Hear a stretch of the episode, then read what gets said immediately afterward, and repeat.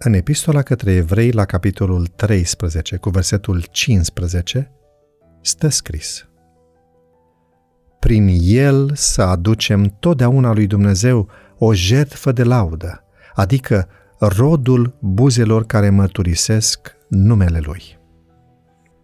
Acum câteva săptămâni, când am intrat în biserică împreună cu fica mea de doi ani, spune autorul, am fost întâmpinată de cuplul în vârstă care se oferă mereu voluntar să salute oamenii la intrare.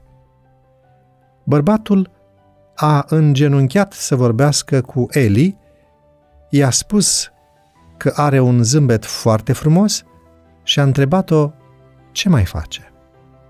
După ce am plecat, mi-a venit un gând. Această biserică este foarte norocoasă să aibă o fetiță atât de adorabilă care să lumineze ziua oricui prin zâmbetul ei. Aproape imediat am auzit o altă voce interioară spunându-mi Nu, este exact invers. Tu ești cea norocoasă. Tu faci parte dintr-o familie care iubește pe toată lumea și se îngrijește de fiecare, chiar și de cei mai mici membri. Din nefericire, n-a fost singurul moment în care am avut o perspectivă greșită. Uneori ne vine foarte ușor să credem că pur și simplu ne aparțin toate binecuvântările pe care le primim, fiindcă suntem încântați de propria noastră bunătate. Este oare posibil să începem să credem că, într-un fel, noi îl binecuvântăm pe Dumnezeu prin serviciile și laudele noastre? Este foarte important să ținem minte că nimic din ceea ce facem nu se poate compara cu ceea ce a făcut El pentru noi.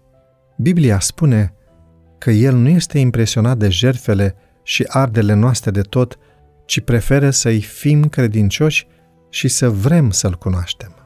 Poate că mă uit prea mult după citate din Pinterest, dar am văzut multe despre atitudinea de recunoștință. Cred că dacă începem să privim mai degrabă la ce ni s-a oferit decât la cât de mult avem noi de oferit, întreaga noastră perspectivă asupra vieții se va schimba. Ne vom concentra mai mult asupra celorlalți și mai puțin asupra noastră.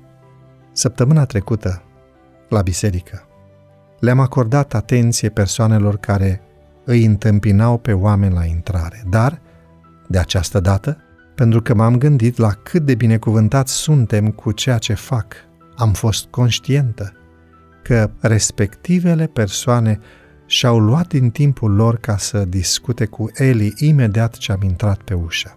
Și mai important, am ascultat de acea voce care mă corectează pentru a-mi deschide ochii spre binecuvântările din jurul meu pe care poate nu le-aș fi observat. Doamne, îți mulțumesc că nu m-ai lăsat să mă mulțumesc cu perspectiva mea eronată.